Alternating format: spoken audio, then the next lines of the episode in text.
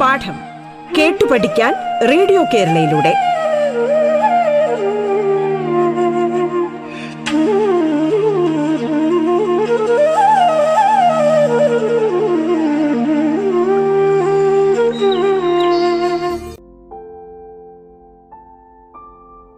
Radio കേരളയിൽ പാഠം പരിപാടിയിൽ ഇന്ന് നിങ്ങളോടൊപ്പം കടന്നപ്പള്ളി ഗവൺമെൻറ് ഹയർ സെക്കൻഡറി സ്കൂളിലെ ഗണിതാധ്യാപകനായ ശങ്കരൻ മാസ്റ്ററാണ്.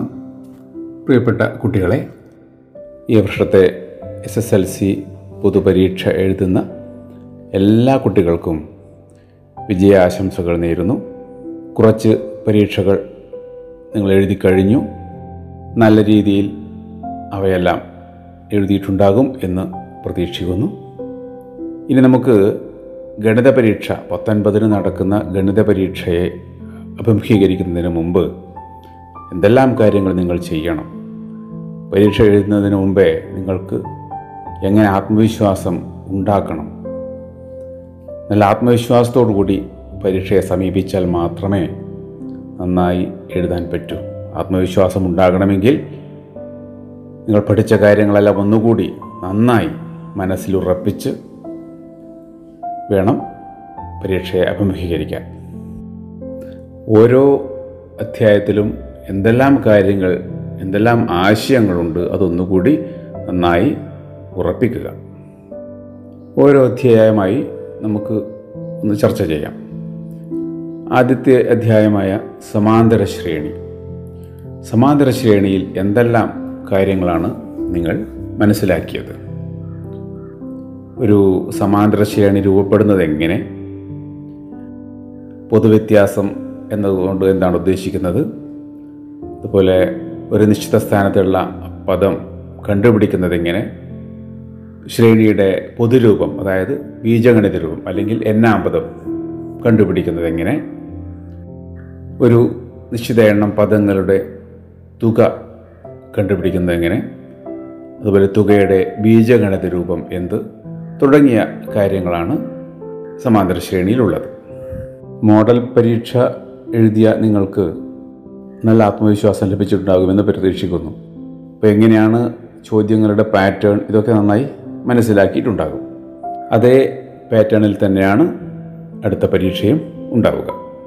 ആദ്യ പദവും പൊതുവ്യത്യാസവും തന്ന് ശ്രേണി രൂപീകരിക്കാനുള്ള ചോദ്യമുണ്ടാകാം. 2 മാർക്കിൻ്റെ ചോദ്യം അല്ലെങ്കിൽ 1 മാർക്കിൻ്റെ ചോദ്യം. ആദ്യ പദത്തോട് പൊതുവ്യത്യാസം കൂട്ടിക്കൂട്ടി എഴുതിയാൽ നമുക്ക് ശ്രേണി ലഭിക്കുന്നതാണ്. പിന്നെ ആ 1 മാർക്കിൽ വരാവുന്ന മറ്റ് ചോദ്യങ്ങൾ ഒരു സമാന്തര ശ്രേണിയുടെ പൊതുവ്യത്യാസം കണ്ടുപിടിക്കുന്നത് തന്നെ ഉണ്ടാകാം. ഒരു പദത്തിൽ നിന്നും തൊട്ട് പിന്നിലുള്ള പദം കുറച്ചാൽ പൊതുവ്യത്യാസം ലഭിക്കുമല്ലോ. ഇതിൽ നിന്നും മറ്റൊരു മനസ്സിലാക്കേണ്ട മറ്റൊരു പ്രധാനപ്പെട്ട ഒരു കാര്യം, ഒരു സമാന്തര ശ്രേണിയിലെ ഏത് 2 പദങ്ങളുടെ വ്യത്യാസവും പൊതുവ്യത്യാസത്തിൻ്റെ ഗുണിതമായിരിക്കും എന്നതാണ്. അത് വളരെ പ്രധാനപ്പെട്ട ഒരു ആശയമാണ് ഈ അധ്യായത്തിൽ. സമാന്തര ശ്രേണിയിൽ ഏത് 2 പദങ്ങളുടെ വ്യത്യാസവും പൊതുവ്യത്യാസത്തിൻ്റെ ഗുണിതമാണ്. ഇതുമായി ബന്ധപ്പെട്ട് ചോദിക്കാവുന്ന ഒരു ചോദ്യം, ഒരു ഉദാഹരണം പറയാം. 3, 7, 11, 15 ഇങ്ങനെ തുടർന്നു പോകുന്ന സമാന്തര ശ്രേണിയിൽ 100 ഉണ്ടാകുമോ?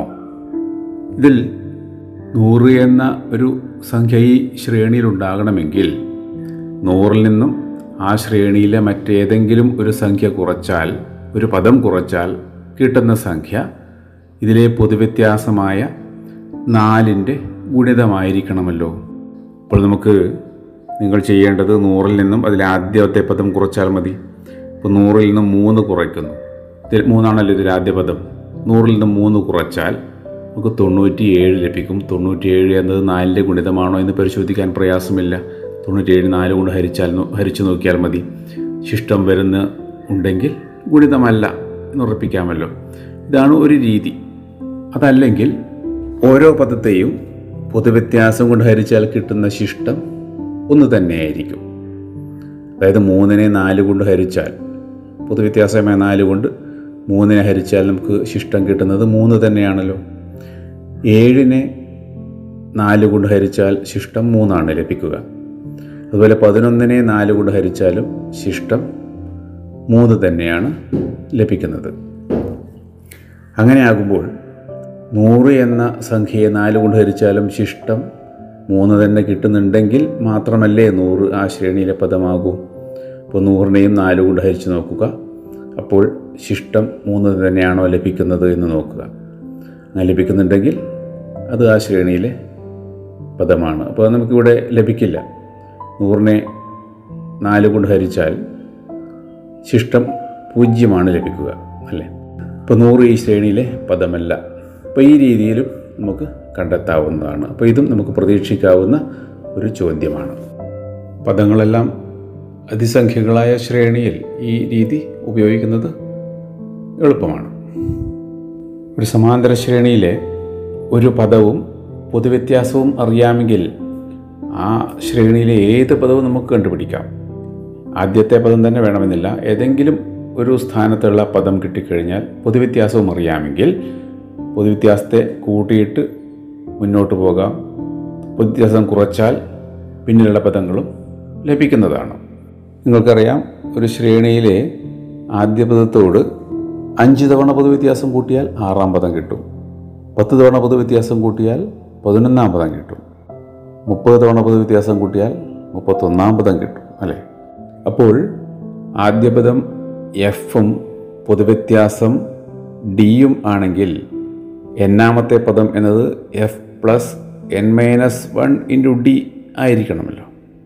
അതിലെ ബ്രാക്കറ്റ് മാറ്റി കഴിയുമ്പോൾ അത് f+dn-d എന്ന് കിട്ടും. അതായത് dn+f-d എന്ന രൂപത്തിലാകും. അപ്പോൾ ഏത് സമാന്തര ശ്രേണിയുടെയും n-ാം പദം എന്നത് dn+f-d എന്ന രൂപത്തിലാണ്. അപ്പോൾ നമുക്ക് അത് ഓർമ്മിച്ചാലും മതി. n-ാം പദം കണ്ടുപിടിക്കാൻ dn+f-d എന്ന ഒരു രൂപത്തിൽ ഓർമ്മിച്ച് വെക്കാവുന്നതാണ്. ഇതിൽ സംഖ്യകൾ കൂടുതൽ ലഘൂകരിച്ചാൽ അത് an+b എന്ന രൂപത്തിൽ ഉള്ള ഒരു ബീജഗണിത വാചകം കിട്ടും. അപ്പോൾ an+b എന്നതാണ് n-ാം പദത്തിൻ്റെ പൊതുരൂപം അറിയാം. ഇപ്പോൾ ഒരു സമാന്തര ശ്രേണി തന്നാൽ n-ാം പദം കണ്ടുപിടിക്കുന്ന ചോദ്യങ്ങളുണ്ടാകാം. അതിന് ഈ രീതി ഉപയോഗിച്ചാൽ മതി. dn+f-d എന്ന രൂപത്തിൽ n-ാം പദം രൂപീകരിക്കാം, അതായത് ബീജഗണിത രൂപം. അതുപോലെ ബീജഗണിത രൂപം തന്ന് ശ്രേണി രൂപീകരിക്കാൻ ചോദ്യങ്ങളുണ്ടാകാം. ബീജഗണിത രൂപം, അതായത് പൊതുരൂപം അല്ലെങ്കിൽ n-ാം പദം തന്ന് ശ്രേണി രൂപീകരിക്കുന്നത്. n-ാം പദത്തിൽ n-ന് പകരം 1, 2, 3, 4 തുടങ്ങിയ എണ്ണൽ സംഖ്യകൾ കൊടുത്തു കഴിഞ്ഞാൽ ലഭിക്കുന്ന സംഖ്യകൾ തന്നെയായിരിക്കും അതിലെ ഓരോ പദവും. അപ്പോൾ അതും ചെയ്യാൻ പ്രയാസമുണ്ടാകില്ല. ഇനി തുകയുമായി ബന്ധപ്പെട്ട് പറയുമ്പോൾ ഒരു സമാന്തര ശ്രേണിയിലെ തുടർച്ചയായ പദങ്ങളുടെ തുക എന്നത് നമുക്കറിയാം. എണ്ണൽ സംഖ്യകളുടെ തുക 1 മുതൽ തുടർച്ചയായ n എണ്ണൽ സംഖ്യകളുടെ തുക എന്നത് n×n+1/2 ആണല്ലോ. ഇപ്പോൾ 50 തുടർച്ചയായ 1 മുതൽ 50 പദങ്ങളുടെ തുക കാണുക എന്നൊരു ചോദ്യം വന്നാൽ നിങ്ങൾ എങ്ങനെ ഉത്തരം എഴുതും? 50 × 51/2, അത് ലഘൂകരിച്ചാൽ ഉത്തരമായി. അതുപോലെ തുടർച്ചയായ 100 പദങ്ങളുടെ തുക 1+2+3+etc+100 എന്ന ചോദ്യം 100 × 101/2, അത് ലഘൂകരിച്ചാൽ ഉത്തരമായി. അപ്പോൾ തുടർച്ചയായ എണ്ണൽ സംഖ്യകളുടെ തുക കാണാൻ 1 മുതൽ തുടർച്ചയായ എണ്ണൽ സംഖ്യകളുടെ തുക കാണാൻ അത് ഉപയോഗിക്കാം. ഇനി എണ്ണൽ സംഖ്യ അല്ലാതെ സാധാരണ സമാന്തര ശ്രേണിയാണെങ്കിലോ നിങ്ങൾ എങ്ങനെയാണ് തുക കണ്ടുപിടിക്കുക? അതിന് ഒരു സമാന്തര ശ്രേണിയിലെ പദങ്ങളുടെ എണ്ണവും അതിലെ മധ്യപദവും തമ്മിലുള്ളൊരു ബന്ധം മനസ്സിലാക്കണം.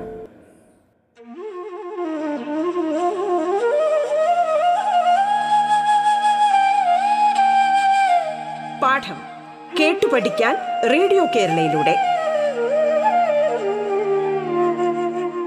തുടർന്ന് കേൾക്കാം. പാഠം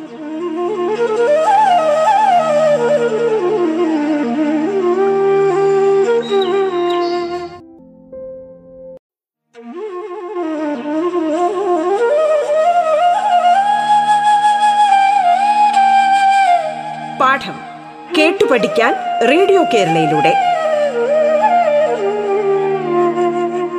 തുടർന്ന് കേൾക്കാം പാഠം.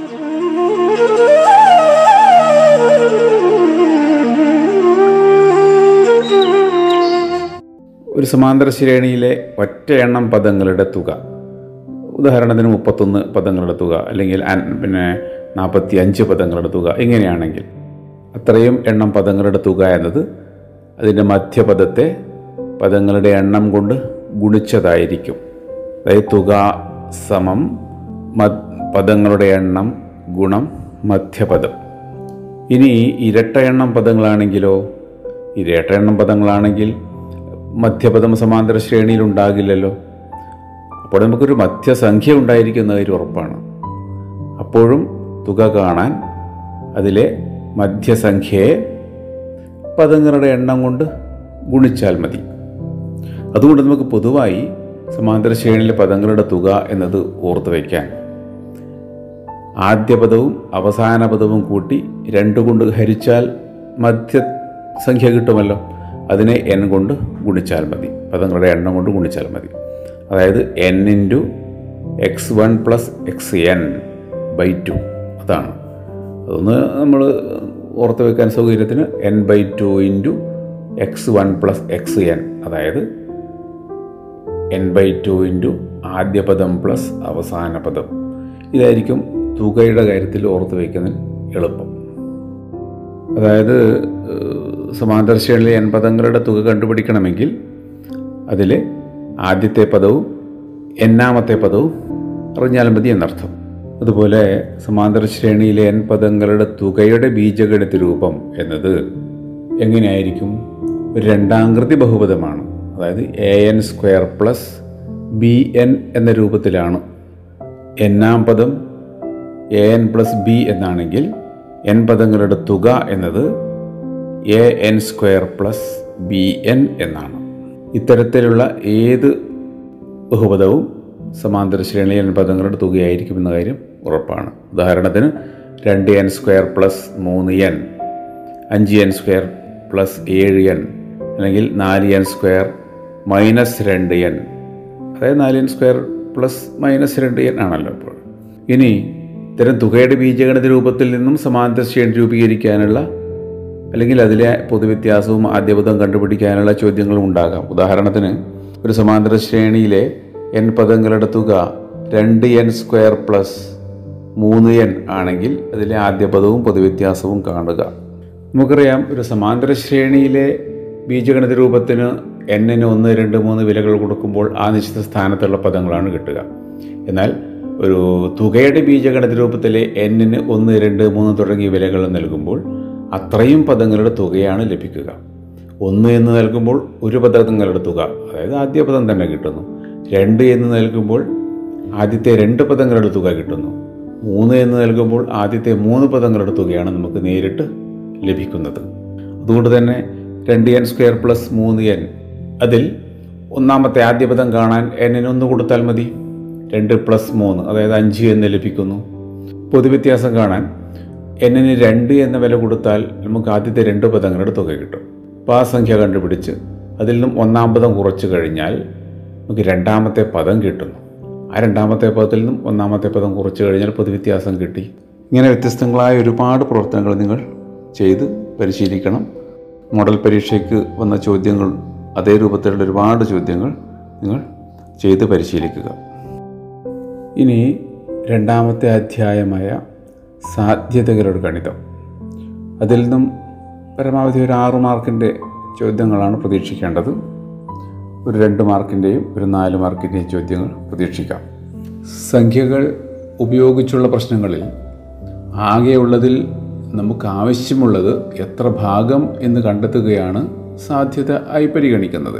ഉദാഹരണമായി ഒരു പെട്ടിയിൽ 5 കറുത്ത മുത്തും 7 വെളുത്ത മുത്തും ഉണ്ടെങ്കിൽ അതിൽ നിന്നും ഒരു വെളുത്ത മുത്ത് കിട്ടാനുള്ള സാധ്യത എത്ര എന്ന ചോദ്യത്തിന് നിങ്ങൾ എങ്ങനെ ഉത്തരം എഴുതും? ഇവിടെ ആകെയുള്ള മുത്തുകളുടെ എണ്ണം 5 + 7, 12 ആണല്ലോ. ഇതിൽ നിന്നും നമുക്ക് ആവശ്യമുള്ളത് വെളുത്ത മുത്ത്.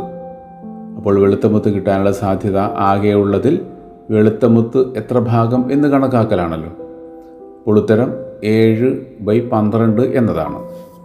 ഒരു കവറിൽ 1 മുതൽ 30 വരെയുള്ള എണ്ണൽ സംഖ്യകൾ എഴുതിയ കടലാസ് കഷ്ണങ്ങൾ ഇട്ടിരിക്കുന്നു. ഇതിൽ നിന്നും ഒരു കടലാസ് കഷ്ണം നോക്കാതെ എടുത്താൽ എടുക്കുന്ന കടലാസ് കഷ്ണത്തിലെ സംഖ്യ ഇരട്ട സംഖ്യ ആകാനുള്ള സാധ്യതയുണ്ട്, അഭാജ്യ സംഖ്യ ആകാനുള്ള സാധ്യതയുണ്ട്. ഇതിനെങ്ങനെയാണ് നിങ്ങൾ ഉത്തരം നൽകുക? 1 മുതൽ 30 വരെയുള്ള എണ്ണൽ സംഖ്യ എന്ന് പറയുമ്പോൾ ആകെ എണ്ണം എന്നത് 30 ആണ്. അതിൽ ഇരട്ട സംഖ്യ ആകാനുള്ള സാധ്യത കാണാൻ അതിൽ എത്ര ഇരട്ട സംഖ്യകളുണ്ട് എന്ന് കാണണം. നമുക്കറിയാം 30 വരെയുള്ള എണ്ണൽ സംഖ്യകളിൽ 15 ഒറ്റ സംഖ്യകളും 15 ഇരട്ട സംഖ്യകളുമാണുള്ളത്. അപ്പോൾ ഇരട്ട സംഖ്യ ആകാനുള്ള സാധ്യത 15/30 ആണ്. അഭാജ്യ സംഖ്യ ആകാനുള്ള സാധ്യതയോ?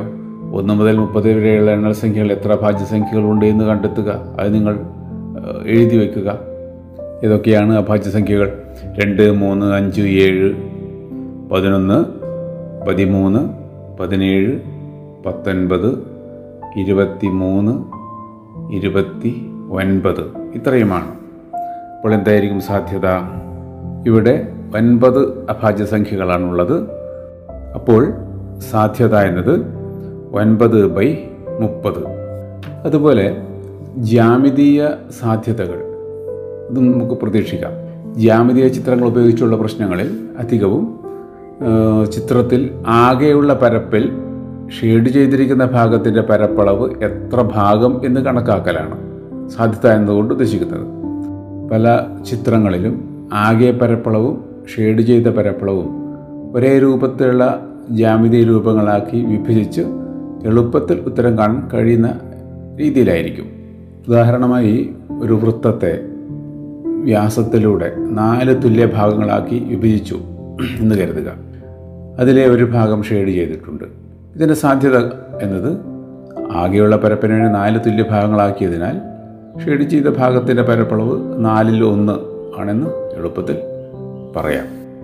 ഇവിടെ പരപ്പളവ് നേരിട്ട് കണ്ടുപിടിക്കേണ്ട ആവശ്യം ഉണ്ടാകുന്നില്ല. അങ്ങനെ കണ്ടുപിടിക്കേണ്ട ഒരു സന്ദർഭം വന്നാൽ ഷെയ്ഡ് ചെയ്ത ഭാഗത്തിൻ്റെ പരപ്പളവ് കാണുക, ആകെയുള്ള രൂപത്തിൻ്റെ പരപ്പളവ് കാണുക, ഷെയ്ഡ് ചെയ്ത ഭാഗത്തിൻ്റെ പരപ്പളവിന് ആകെയുള്ള രൂപത്തിൻ്റെ പരപ്പളവ് കൊണ്ട് ഹരിക്കുക.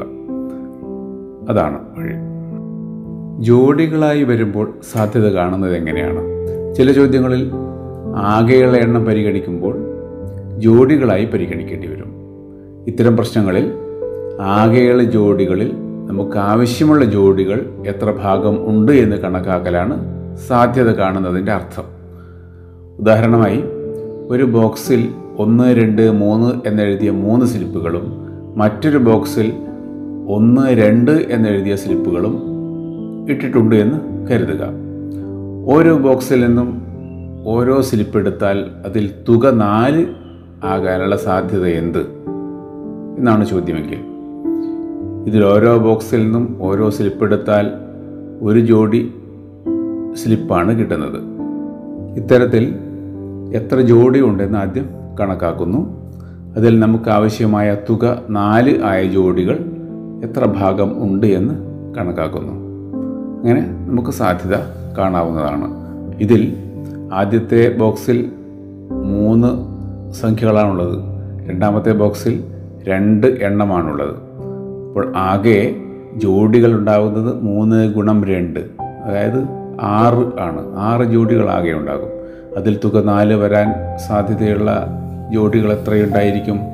2, 2, 3, 1 ഇങ്ങനെ 2 ജോഡികളാണ് ഉണ്ടാവുക. അപ്പോൾ സാധ്യത എന്നത് 2/6 എന്നതാണ്. അത് ലഘൂകരിച്ചാൽ 1/3 എന്ന് കാണാം. ഇത്തരത്തിലുള്ള ചോദ്യങ്ങളും നന്നായി പരിശീലിക്കുക. ഇന്നത്തെ റിവിഷൻ നമുക്ക് അവസാനിപ്പിക്കാം. തുടർന്നുള്ള അധ്യായങ്ങളിലെ പ്രവർത്തനങ്ങളെ നമുക്ക് അടുത്ത ക്ലാസ്സിൽ ചർച്ച ചെയ്യാം.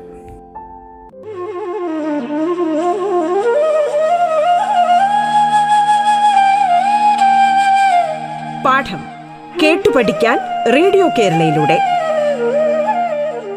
പാഠത്തിന്റെ ഇന്നത്തെ അധ്യായം പൂർണ്ണമാകുന്നു.